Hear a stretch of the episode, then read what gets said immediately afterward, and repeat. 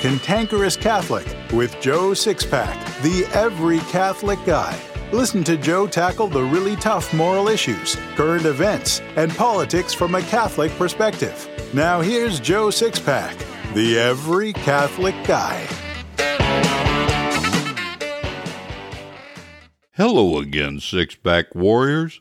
Welcome back to the Cantankerous Catholic, episode 179. I believe in God, the Father Almighty, creator of heaven and earth, and in Jesus Christ, his only Son, our Lord, who was conceived by the Holy Spirit, born of the Virgin Mary, suffered under Pontius Pilate, was crucified, died, and was buried. He descended into hell. On the third day he rose again from the dead. He ascended into heaven and sits at the right hand of God the Father Almighty. From thence he shall come to judge the living and the dead. I believe in the Holy Spirit, the Holy Catholic Church, the communion of saints, the forgiveness of sins, the resurrection of the body, and life everlasting. Amen.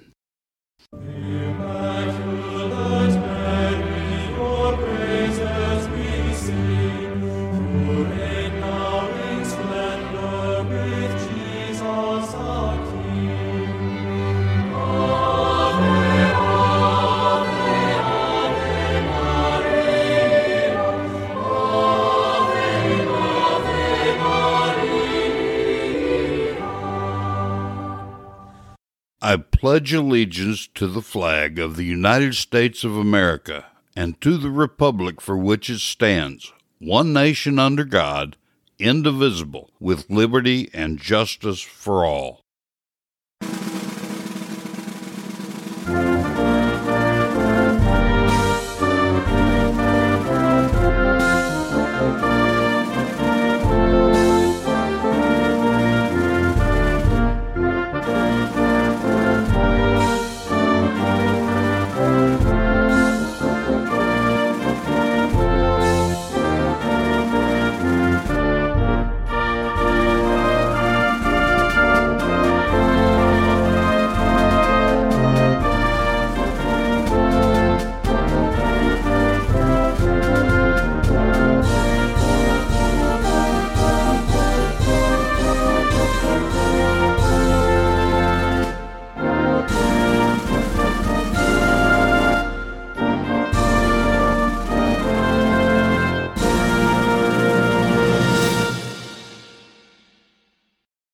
This episode's interview is with my favorite parish priest in all of America, Father Robert Altier.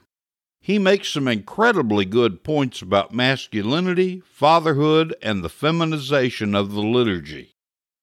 Are you struggling to lose weight no matter how much you diet and exercise? Turns out it's not your fault. A 2022 study published in Nature Medicine of 52,000 women and men found just one factor in every overweight man and woman low brown epidermal tissue levels. They also found in skinny people high brown epidermal tissue levels. Brown epidermal tissue, also known as brown fat, isn't fat at all. It's not a fat store, but a fat shrinker.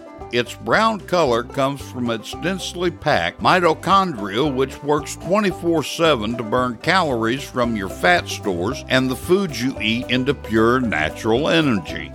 Even though the brown fat makes up a fraction of your weight, it can burn up to 300 times more calories than any other cell in your body. That's the reason they created Exipure. Exipure is unlike anything you've ever tried or experienced in your life.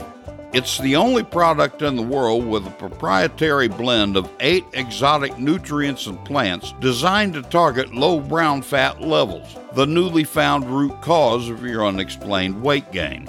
Every tiny increase in brown fat means a huge jump in calorie and fat burning and energy levels. Want to lose weight and keep it off? Go to the show notes for this episode and click on the Exipure link to find out more. It was a no brainer that Father Robert Altier should be a guest for Toxic Male Month. This priest is the very epitome of genuine masculinity, a real man, a man's man. This man understands genuine masculinity perfectly. He knows that being a real man is living a life that's sacrificial in its very nature. Just as Christ lived and died for others, so does a real man live that way. Father Altier understands that better than most because living a sacrificial life is not only the duty of a man, but it's the very nature of the priesthood. That's what makes Father such a great priest. We're going to listen to this interview now, but I want to tell you something first. Satan has demonstrated his deep hatred for Toxic Male Month. With the exception of one interview this month, I had massive technical difficulties with every single interview. That ordinarily doesn't happen. Satan's hatred and interference is the only explanation for the difficulties. I felt inspired with the conception of Toxic Male Month, and apparently Satan's showing me just how right it was to launch this first annual celebration of genuine masculinity. Anyway, let's go ahead and listen to Father Robert Altier, then I'll be back with a few closing comments. Father Robert Altier, welcome back to the Cantankerous Catholic. We're glad to have you on the show. How are you today? I'm doing well, thanks. It's great to be back. How are you doing? Oh, I'm as happy as a tornado in a trailer park. Well, that's doing pretty well then. You're tearing it up, huh? Absolutely. Father, I realize that you're always running a hot clock, so uh, let's get right down to it. Father, the church dedicates June to the Sacred Heart of Jesus. Satan mocks and attacks that by having his perverted minions proclaim June as Gay Pride Month. This is most certainly an outward visible diabolical attack on the Sacred Heart and masculinity in general. But it's actually a spiritual war that human eyes can't see. Would you please comment on that? Well, there are a couple things people have to keep in mind. First of all, remember that it is the incarnation that Satan could not accept. And so the fact that God would actually condescend to become one of us. And so the Sacred Heart demonstrates that so clearly. Obviously, you know, to, to be a human being, you have to have a heart. And, and so if we're going to talk about the heart of Jesus, that is the expression of love in the way that we talk about the heart. That is the mercy of God in human form. Uh, and the, that's where the Lord invites us. He tells us that he is meek, that he is humble of heart, that he invites us when he is on the cross, when he's lifted up from the earth to draw us to himself. And particularly, it is that draw when his heart is opened, and it is open in a way that it cannot close. Well, the devil doesn't want that. And so he's going to do anything to try to counter that. And one of the things, and, and, you know, perhaps a lot of the people listening may not know this because it's not the area that they would necessarily be paying attention to, but there, this whole group of, of, of some of the, the more radical homosexuals want to try to claim that Jesus was homosexual. And the way that they try to point that out is to say, well, look, St. John put his head on Jesus' chest during the Last Supper, and so that's, that's, uh, you know, a very sensual kind of thing, and therefore a very homosexual kind of thing. Of course, what they don't recognize is that they didn't sit on chairs. They were, as it says in scripture, reclining because that's the way that they would eat. And so if, if they're basically, you know, up on their elbow, so they're lying on the floor, you know, with their, their head rested on their, their hand, you know, the only way that St. John could talk to him is to be lean back. And, uh, and so so there, there was nothing that was inappropriate about that. Obviously, Jesus is God. He isn't going to do anything sinful. But for these people to take that and twist it the way that they did, and, and like you said, even in, in your, your question, to be able to say that while these individuals on the human level may not ha- even have a clue that this is the month of the Sacred Heart, Satan certainly does and he wants to try to, to do everything he can to get people's attention from that, from the true love of God and substitute it with a false kind of love. And in our society where love and sexuality are somehow made the same, you know, then, then we can say, well, see these two men or these two women, you know, they're in love. They, they love each other. This is uh, why they act this way. And, and, you know, that again would go directly against the heart of Jesus. You think like when Mary Magdalene came, well, she didn't come to our Lord. She was brought to our Lord because they wanted to stone her to death. And, and, you know, you see again the mercy and the love of our Lord. He doesn't condemn her. Uh, he, he, but then he says, go and sin no more. Well, these people want to say that a sin, which is so unnatural that it calls out to heaven for vengeance, they want to say that that's love, that that's, that's real love. That's, that's the heart of these people that are, that are loving one another so much. Well, if that's the case, then they are rejecting the heart of Jesus that calls us to repentance, that calls us to conversion, that calls us to draw near to Him in true charity and, and to, to go and sin no more. And so again, then you see where, where this point of the devil is is there doing these things. Like I said, people don't even recognize it. You know, the, um, certainly the spiritual part of what's going on, people don't recognize. Uh, but but even how the devil has been able to infiltrate not only into the church but the media and so on to be able to get people's minds so messed up that, that now we actually have people thinking that all this stuff is normal, this stuff is okay, this is acceptable somehow, and and so so that you know is a total affront to the heart of Jesus, and that's what the devil is most interested in is is anything that would uh, that would gravitate against the true charity of the heart of our blessed Lord. I really see Satan using this whole LGBT thing to attack not just masculinity, but the Sacred Heart. Uh, in fact, Christianity in general, really, mm-hmm. because uh, the other day, Michael Voris was telling me that the real party night for the gay community is Sunday. You'd mm-hmm. think Friday night or Saturday night, but no, not for them. It's Sunday. And there's a reason for that. You know, it's, they may not be consciously aware of what they're doing, but Satan certainly is, as you pointed out. This is diabolical. It absolutely is. And, and that's, and, and, you know, and, and sadly, it's because of the media. It is, uh, it is gaining lots of traction. And, uh, and, and that's, that's the part that, that we need to be able to, to try to counter. And, and that's, you know, and I, I, I laugh when you call it toxic male month or toxic masculinity, but it's real masculinity that we have to be about to be able to counter these things. Amen. What does it mean to be a real man? Amen. And there are so few real men these days. Sadly. Father, many priests and bishops in the church today actually promote LGBT ideologies and an inadequately catechized laity have fallen into their heterodoxy. Many Catholics, even among the six pack warriors listening, are confused by the bishops and priests promoting these perversions. What can you say to them to help relieve them of their confusion? Well, a couple of things. First of all, remember that uh, that the church has been infiltrated by her enemies, and and one of those groups are these these radical homosexuals. There are there are priests who struggle with their sexual identity or orientation that that want to be good priests and want to serve the church.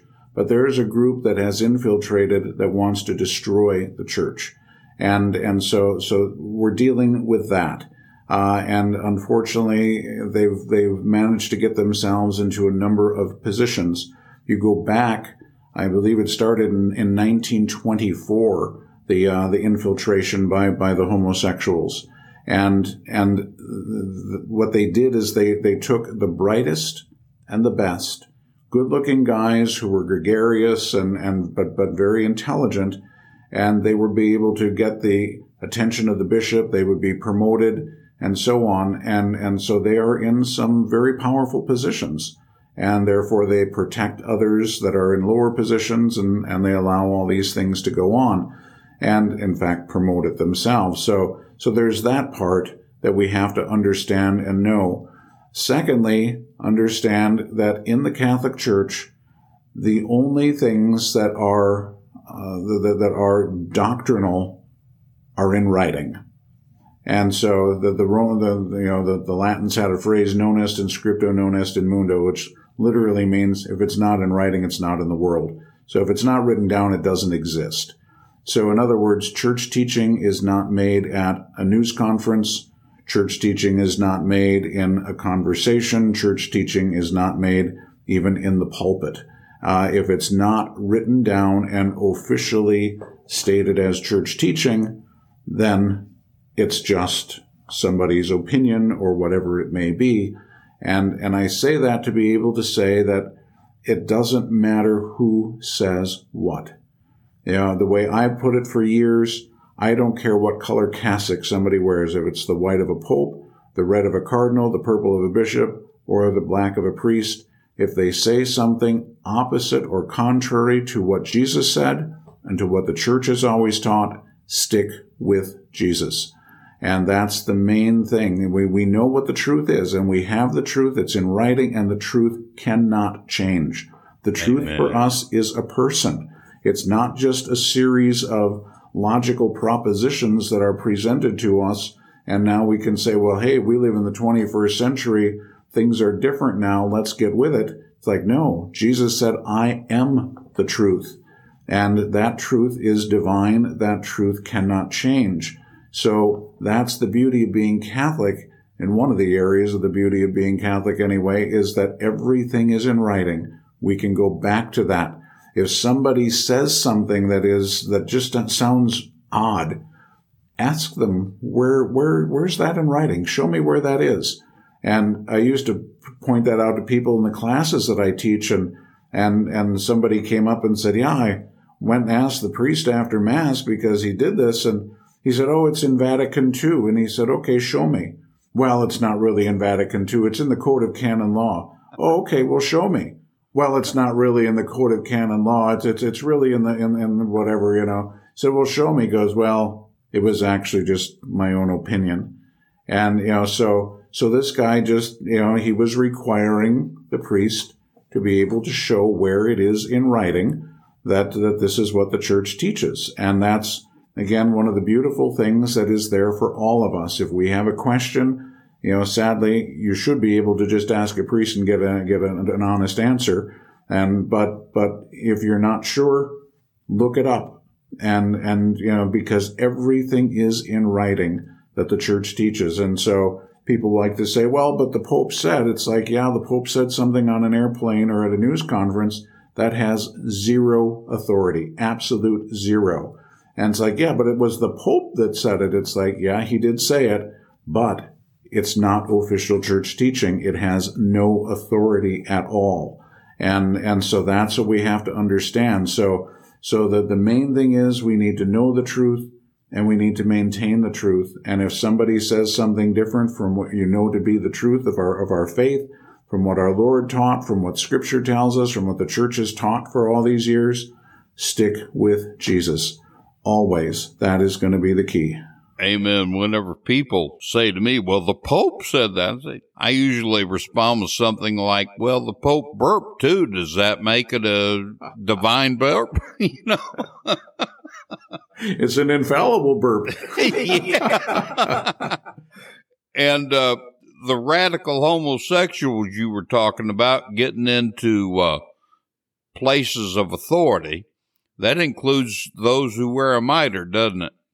Sadly, it does. Yeah, and and not just them. Remember that back in the 1950s, Bella Dodd had testified before Congress, and she was talking about the infiltration of the church. And she said in the 1950s they already had people in some of the highest positions in the church. So that would imply in the Vatican, that would imply among the, the cardinals and among the bishops and, and so that is certainly the case with the, the radical homosexuals as well. And, and tragically, they have been very, very successful in what they set out to do. Yes, they have. And unfortunately, we're seeing all of that come to fruition right, right now. Exactly. But that uh, that again, I mean, just a, a, secondary point. But well, one of the things that the, that the men who are listening need to to be aware of is that over the last fifty or sixty years, we've been w- witnessing what I would call the feminization of the liturgy, and and so men are not going to be attracted to an effeminate liturgy, and the, the, the mass is the sacrifice of Jesus. I mean, that's about as masculine as you can get. And yet at the same time, now we want to be prancing around and we want to be doing liturgical dance and we want to sing sappy songs. And, you know, it's just gross. And, and, you know, men are not going to be attracted to that. Men aren't going to be attracted to the priesthood if you've got some guy up there prancing around and you know, they, they, they want, we, and, and we need real men. And, and I think a lot of priests, you know, one of the things people do not understand about the priesthood is that the peer pressure in the priesthood to conform makes the peer pressure that teenage kids go through look like child's play. And I should say, as long as I said that, the peer pressure in the episcopacy for the bishops to conform is way worse than the peer pressure in the priesthood. And, and so, so there is a tremendous pressure to conform to what has become the norm. And so it's, it's really going to require men to be able to befriend their parish priest and encourage him to, to preach the truth, encourage him to stand up, encourage him to, to be a man. Uh, that's, I mean, that's what God created him for. That's what he called him to the priesthood for. But, you know, a lot of men have been, have been beaten down. And it's going to take some encouragement for them to have the courage to stand up and, uh, and, and first of all, be a man so that he can be a real priest. Yeah, absolutely. You know, you, you brought up the peer pressure in the episcopacy.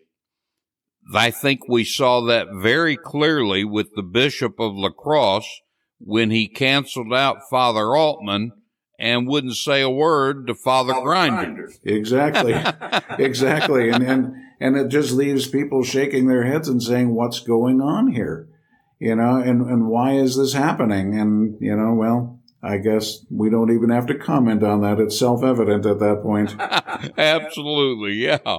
Since Jesus is the ideal of strong Catholic manhood, not the Jesus the warm, fuzzy modern Christians make him, but the incarnate Word of God, I contend that now more than ever, Catholic men need to be intensely imitating Christ by living a truly Catholic manhood. What are your thoughts on that? I couldn't agree with you more, quite honestly. Uh, it's you know one when if we really look at what's going on in in the society right now, it's I and I I have to admit I didn't see this a while back because I just was watching what they were doing as they were going through and you know, you can see the attack against women, you can see the attack against the men, but what they're really after is the children. And in order to get to the children, they knew they needed to get to the men and women because the mama bear has to be put to sleep before they can go after her kids. The dad needs to be sitting in front of the TV drinking beer and acting like a moron in order to go after his kids uh, and have him say nothing. And, and so that's what they have been doing. So you call it what you will, a dumbing down, but it's, you know, it, it's the, it's, it's the, again, the effeminacy of men or the emasculating of men. And then nature, of course, you know, abhors a vacuum, as they say. So if men want to start acting like women, women are going to start acting like men and it is gross and it's disgusting and everybody's disgusted by it except Ken, the people in control or the ones that run the media and so on. They, they want to push all this. And then once they've got us there, then they can go after the kids. And that's exactly what we're seeing happening. And so it is going to require men to stand up and be men because the only way that a woman can truly be a woman, the way that God created her to be a woman, to be a mother, to be a wife, to be to be a lady, is if she has a man that she can lean on, that, that she knows is strong and behind her and, and, and protecting her. And that's not putting her down at all. That's to say, let a woman be feminine. But the only way a woman can be feminine is if a man is masculine. Be who God created you to be.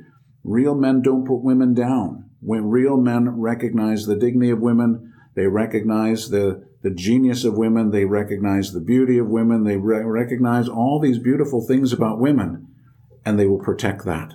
And they will promote that because they see the goodness of it. And, and, but that's, in order to do that, you have to be comfortable in your own skin. You have to be comfortable with what it is to be a man and to stand up and, and be a real man. And, and so what exactly does that mean? My favorite way of putting it is, yes, I heard a priest years ago say to be a priest is to be a Christian gentleman in every meaning of both of those words. And I would say that about any Catholic man. You know, and it is even to break up gentlemen. You need to be gentle. You need to be a man. If it's too gentle, it becomes effeminate. If it's too much of a man, it's machismo. Nobody's impressed by Mr. Machismo. You know, we need gentle men. That's what Jesus was. That's what St. Joseph was. And yet at the same time, they were strong. They were decisive. They were clear. They were leaders. They protected their bride. And Jesus died for his bride, the church. And, and, and that's what a real man is going to do. He is going to stand up. He is going to lay down his life for the people he loves. And, and he's not going to back down from the truth. And that's what we see. We can look at, at the, uh, at, at the, the prophets of the Old Testament that God called. We can look at St. John the Baptist. We can look ultimately at what the apostles did and what the saints have done over the years. But it is our Lord Himself on the cross who shows us what real, true manhood is about. He became a man for a reason. And, well, a lot of reasons, but, but one of those reasons is, I think, to show us what it really means to be a man. You know, when, when we look at it and say, okay, God created Eve from Adam, and God created the church from the open side of Christ, and that church becomes his bride, that is where he shows his manhood in its fullness. And that's what Catholic men need to recognize. What does it mean to be truly masculine? What does it mean? Again, it goes back to that point you made earlier, the Sacred Heart. You know, men have to know the love of their heart. And, and, and that needs to be focused in the proper way. First and foremost, to, foremost toward God. Secondly, toward your wife and to your children and to the people around you you know, but so it's, it's, there, there has to be that, that, that heart. There has to be that love, but it needs to be in a masculine way. It can't be in this feminine, gushy, sloppy nonsense. That's, that's just gross. It's, you know, but, but we need to have again, real men showing as Jesus did what real love looks like. To love someone is to do what's the best. It's to lay down your life for those people. It's to die to self and live for them. That's not what our society teaches. Our society is about selfishness. And, and, but Jesus is just the opposite. That's the example that we need to have. When I was growing up, I always, and this was an excellent example to learn from, I always saw men open doors for ladies. You almost never see that now. No. Now, until I could no longer open doors for ladies because of the stroke, I always did. I insisted. I had a lady actually cuss me out for doing that one time. Well, I told her, I said, ma'am, if I don't open this door for you, all of my ancestors are going to come up out the grave and get me. but that's part of being the gentleman you were talking about. Exactly. Because you're acknowledging the femininity of womanhood. Right. Not mean, because she isn't strong enough to open the door. So I had that same thing. Some woman said to me, I can do that myself. I said, I didn't have a doubt that you could do that yourself. The question is, are you enough of a lady to allow somebody to do it for you? And, you know, then she walked through the door. And so, but, but that's, you know, that, that's where our problem has come in. Again, you know, we've tried to, to tell women that, you know, they, they have to, well, they have to stop being women. They have to stop being feminine. They have to be masculine. And, and that's, that's just not been good. So until men stand up and fill that gap and start being masculine and being real men, the women aren't going to be able to be real women. And that's what we want. We need real women to raise our children and real men to raise our children and to help one another to become who God created them to be as men and women. And that's, that's going to be our only hope moving forward. And, and that's the foundation for everything else. Father, you're right on target there. And I think a large part of this involves catechesis for the laity. They're really ignorant of the faith. And the best way to learn to become a true man or a true woman is to learn and live the faith. But you can't live what you don't know. And I'm constantly telling six pack warriors that their two primary obligations the obligations that'll determine their eternal destiny are to do their level best to become a saint and to share the faith. I'm assuming you agree with that. Yeah, the church is very clear that the salvation of our own soul is our prime our first first objective, our primary purpose. That's what we have to be about. And then we have to bring as many people to heaven as we can. And the only way we're going to do that is if we can show them the truth and the love of our Lord. And and so it is it is absolutely essential that you know that, that people learn their, their faith. But it is even more so that they live it I, I very frequently remind the people in, in the pews that look, on the day that we stand before our Lord for judgment, it is not going to be a catechism test. You know, it's, because I, I said, Satan can answer all the answers in the catechism. You know, it's, it's, if it's just about what's the answer, well, the devil knows that. So it's a matter of, we, we have to know it. Like you said, you, you, can't live what you don't know. And, and so you have to know, but then it has to get into the heart and it has to be lived. And, and that's what we're going to be able to, to show to others.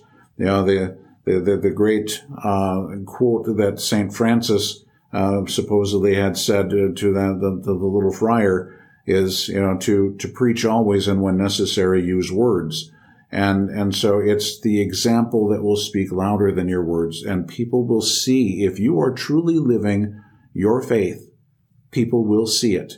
And I can tell you from examples, I, you know, one of my closest friends uh, is a nurse, and uh, and I remember when she first started uh, working at, at, this this hospital, uh, nobody wanted to talk to her, and, and I said, "Here's what's going to happen." I said, "They can see that you're different from everybody else, and of course, because of the peer pressure, they don't want to talk to you." And but I said, when they're in trouble, they're going to come to you. And as soon as the trouble's over, then they won't talk to you again.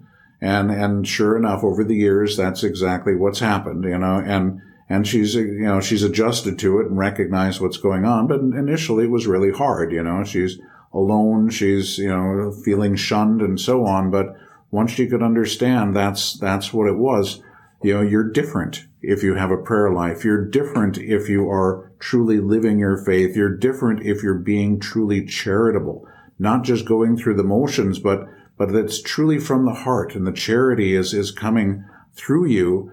That people will recognize that, and people will react. Some will react very negatively because they don't want anything to do with it. Most people, of course, will react positively because they're not even accustomed to being treated with the dignity that they that they should be treated with as a human being.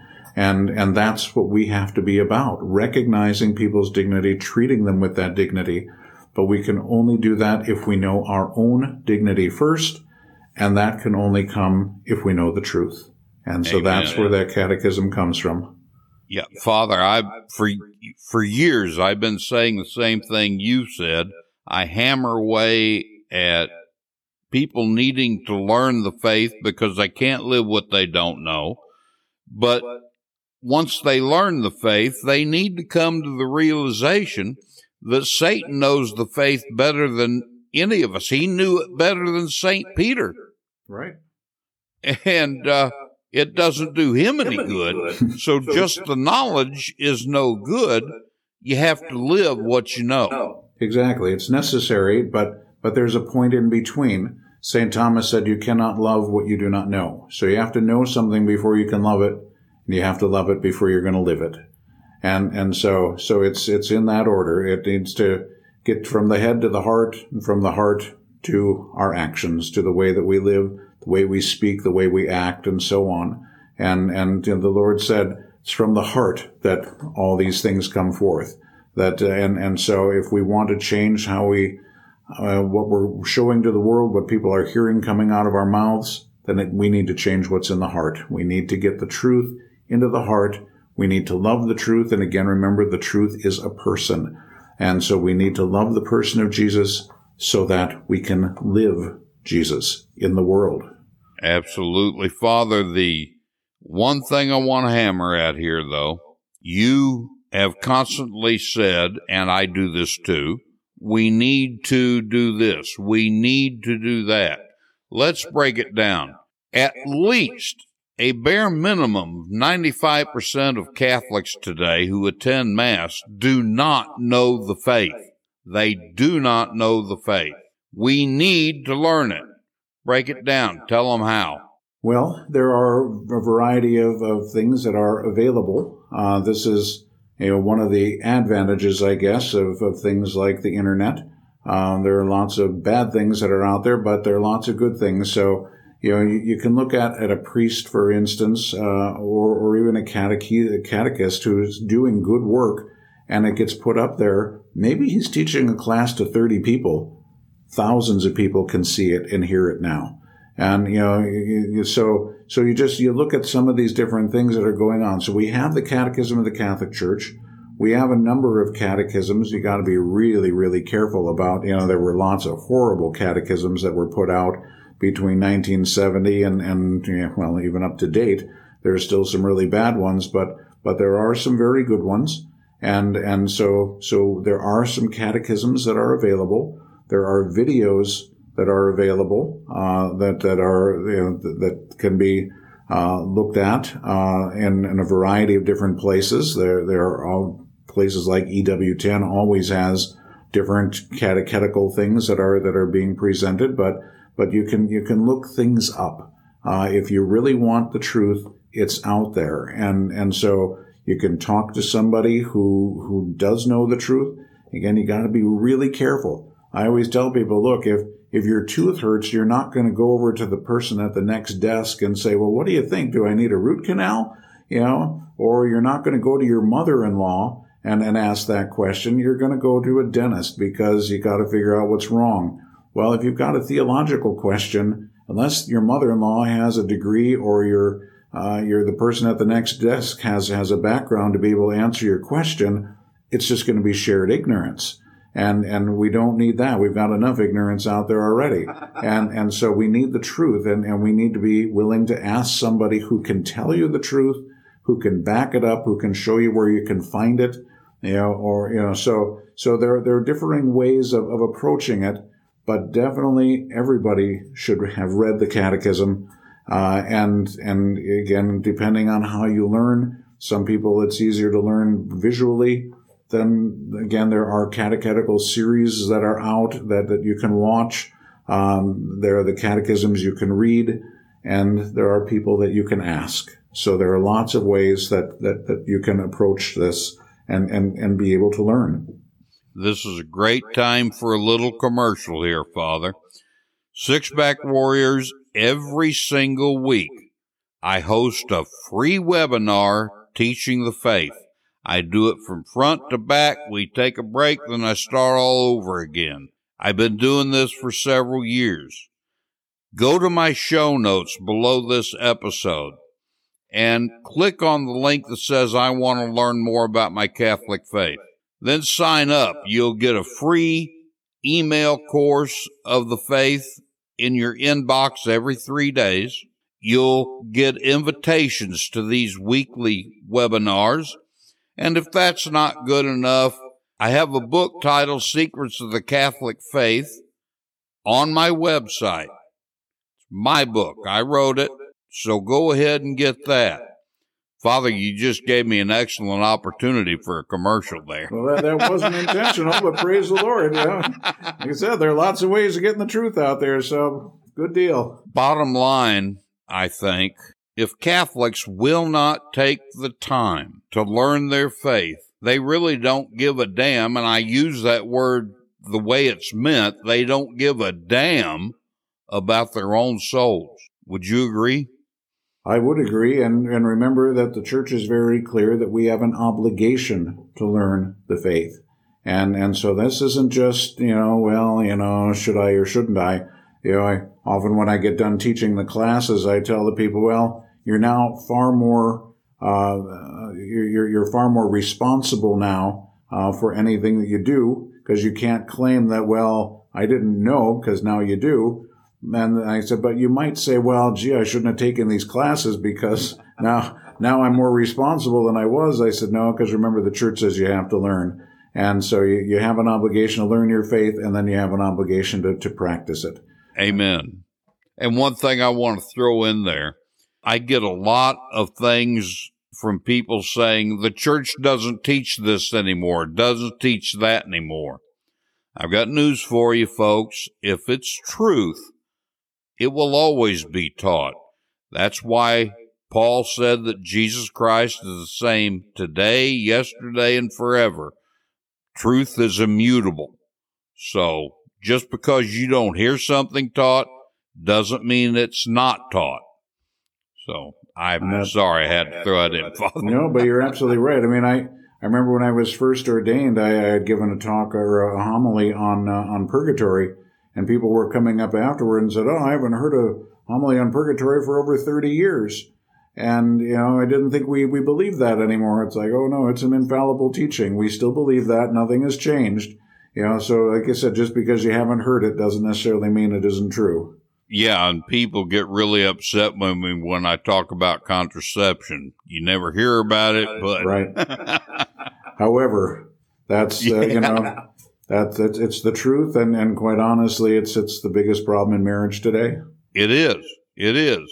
The uh, Catholic divorce rate soared after the introduction of the pill.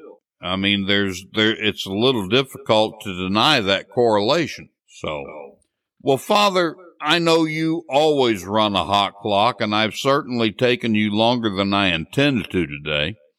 Uh, so I guess maybe we ought to go ahead and say goodbye. I really appreciate you being on the show. What do you uh, what do you think about maybe coming back at some point in the future? If it works out, I'd always be happy to be on. I like I, what you're doing, and, and I, I, I wholeheartedly endorse it. Thank you, Father. I, you're well. You're one of my favorite priests in the world. Uh, I was telling my wife today the very best priest I ever knew who was the priest who received me into the church. And the man was a living saint. I could tell all kind of stories. And I told her today that Father Altier is Father Killian with a higher intellect. You're very kind, but uh, have a long, long way to go. Okay, Father we'll go ahead and sign off. You take care of yourself. Well, God bless you. Thank you. God bless everybody out there in Six Pack Nation. Okay, okay. bye bye. Bye. I think you'll agree that Father Altier hit the ball out of the park in this interview. The one thing that always impresses me when speaking to him is that Father has a way of conveying truth with a humility that tells you he won't compromise that truth, while at the same time letting you know that he's willing to love you into heaven with Catholic truth. Father Altier has been commanded by his Lavender Mafia Archbishop to stop writing and preaching online. That's what happens to a good priest when the Lavender Mafia can't seem to find a way to cancel him in the first place. But there are many other sources to hear and read what Father Altier does. These are great sources, so go to cantankerouscatholic.com and click on this episode. Below the podcast player are my show notes. There you'll find some good Father Robert Altier sources. And don't forget to make your comments on this episode below the show notes. While you're on my website, go to the swag page and order your Toxic Male Month coffee mugs and t shirts to help promote Toxic Male Month. Also, as a source for learning the faith better, my book, Secrets of the Catholic Faith, was mentioned in this interview. Be sure to get a copy for yourself. In episode 180, we'll be talking with Michael Voris. Don't miss it. If you're taking any prescription medication to control diabetes or even prediabetes, new studies from Italy and New Zealand show that type 2 diabetes and prediabetes can be managed or possibly even reversed if you know how. While most medications can keep the symptoms of diabetes at bay, they don't actually treat the root cause of the problem. So before you resign yourself to being hooked on medication for life, you've got to see a video about Glucofort. The link is in my show notes. I've been taking Glucofort for two months and it's had a dramatic effect on my blood sugar number. My primary care physician is amazed. So do what I did. Watch the video, then order the package of all natural Glucofort that's right for you by clicking the Glucofort link in my show notes.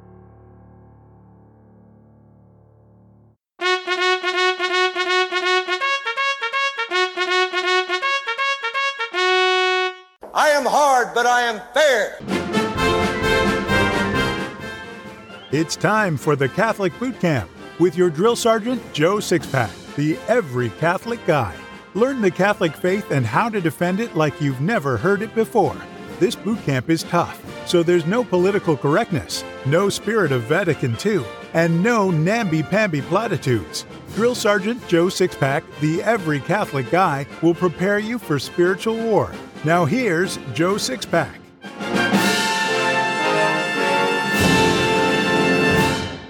This week, I'd like to tell you the stories of two painters. The first story is one I couldn't verify for veracity, but it's a great story nonetheless. The second story is certainly a true one of Leonardo da Vinci. Both stories apply well to this week's topic. There was once a French artist who had been commissioned to paint a picture of the crucifixion for the Cathedral in Notre Dame. He spent more than a year working on this painting he hired a poor young French woman from the streets to pose the figure of Mary Magdalene. When she came to the studio for the first time, the still unfinished painting caught her eye and her fancy. She was so interested and asked so many questions that the painter found it impossible to paint her into the scene. She kept asking question after question Who is he? What has he done? Why does he have to suffer so? Why did they nail him to a cross? Realizing that he couldn't go on until the girl knew the entire story, he said, I'll tell you the whole story, but then you must promise to stop talking and look at me while I'm trying to paint. As briefly as possible, he told her the story of the crucifixion. She hung on his every word, and when he finished, she asked with tears in her eyes, He do that for you? And did he do that for me?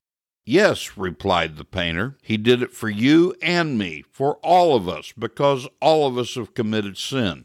Oh, she exclaimed, if he's done that for me, I always want to love him. And how you must love him, because you've known the story for so long. Long after she left, the girl's words continued to ring in his ears. How you must love him because you have known the story for so long. For the first time in his life, he realized how terrible sin really is and how great is the love of our Redeemer. This story of the unnamed artist reminds us that we've all committed actual sin. Jesus died because he loves us, and he doesn't want us to suffer the consequences of our sin. We don't love him nearly enough for the length of time we've known the story. How we should hate every willful thought, desire, word, action, or omission forbidden by the laws of God. How deeply we should learn to love Jesus in return for what he's done for us. There are countless stories of men who went to war and threw themselves on live grenades to save their comrades in arms, or otherwise sacrificed their lives to save their buddies. A survivor returns home with a deep love and devotion to the fallen hero, spending the rest of his life feeling guilty for having returned to loved ones when the man who gave his life for him couldn't do the same.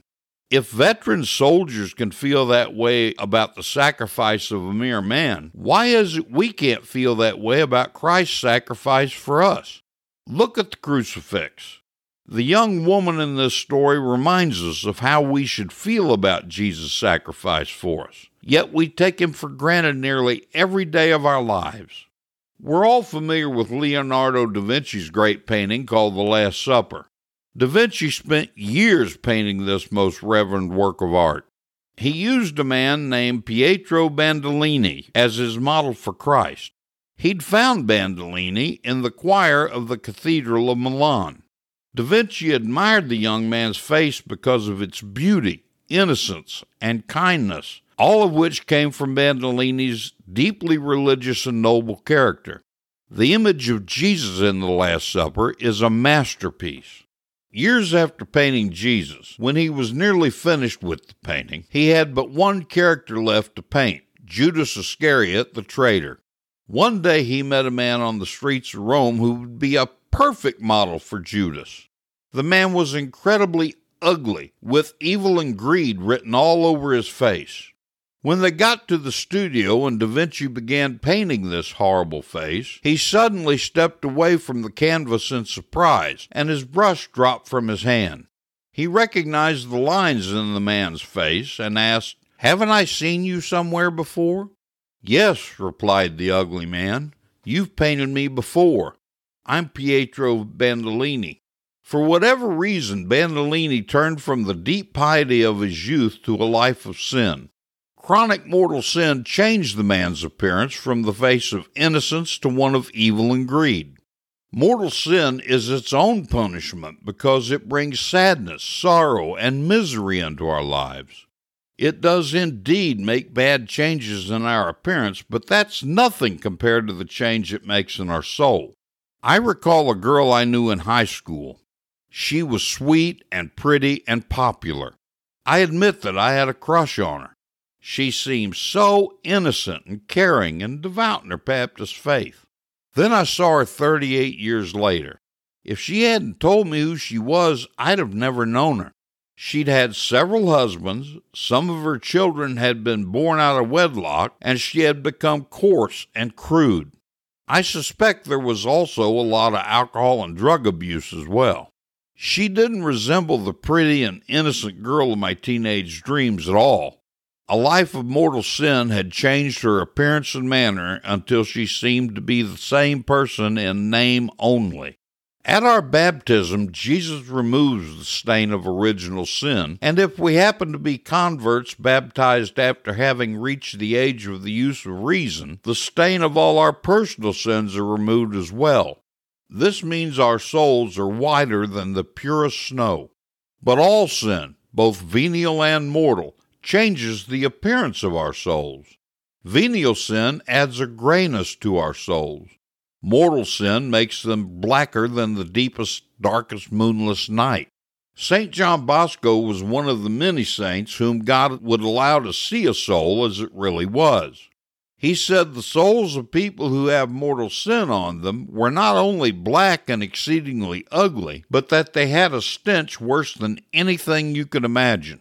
Don Bosco also said when such a person would confess to him, as he granted absolution, he could see the soul return to its former baptismal purity of bright whiteness. It's bad enough that any of us should permit the grayness of our souls caused by venial sin, a grayness that requires God's justice with the pains of purgatory. But to risk living for even one day with a mortal sin, for which God's justice requires an eternity in hell, is foolish and arrogant and prideful. We should work to avoid venial sin and the occasions of sin at every moment in our lives. But we should all develop a horror of mortal sin because not one of us is guaranteed another breath. Jesus warned us to be vigilant in how we live. In Luke 22 19 and 20, he told us, And I will say to my soul, Soul, you have ample goods laid up for many years. Take your ease, eat, drink, be merry.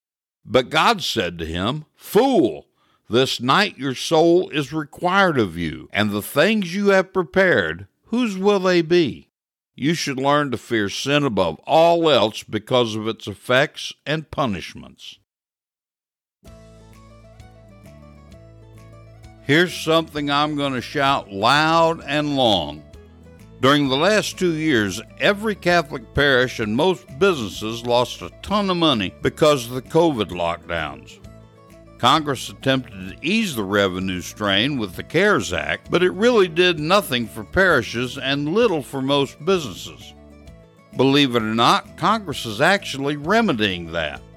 They've not done a good job of getting the word out, but Congress has enhanced the ERTC portion of the CARES Act.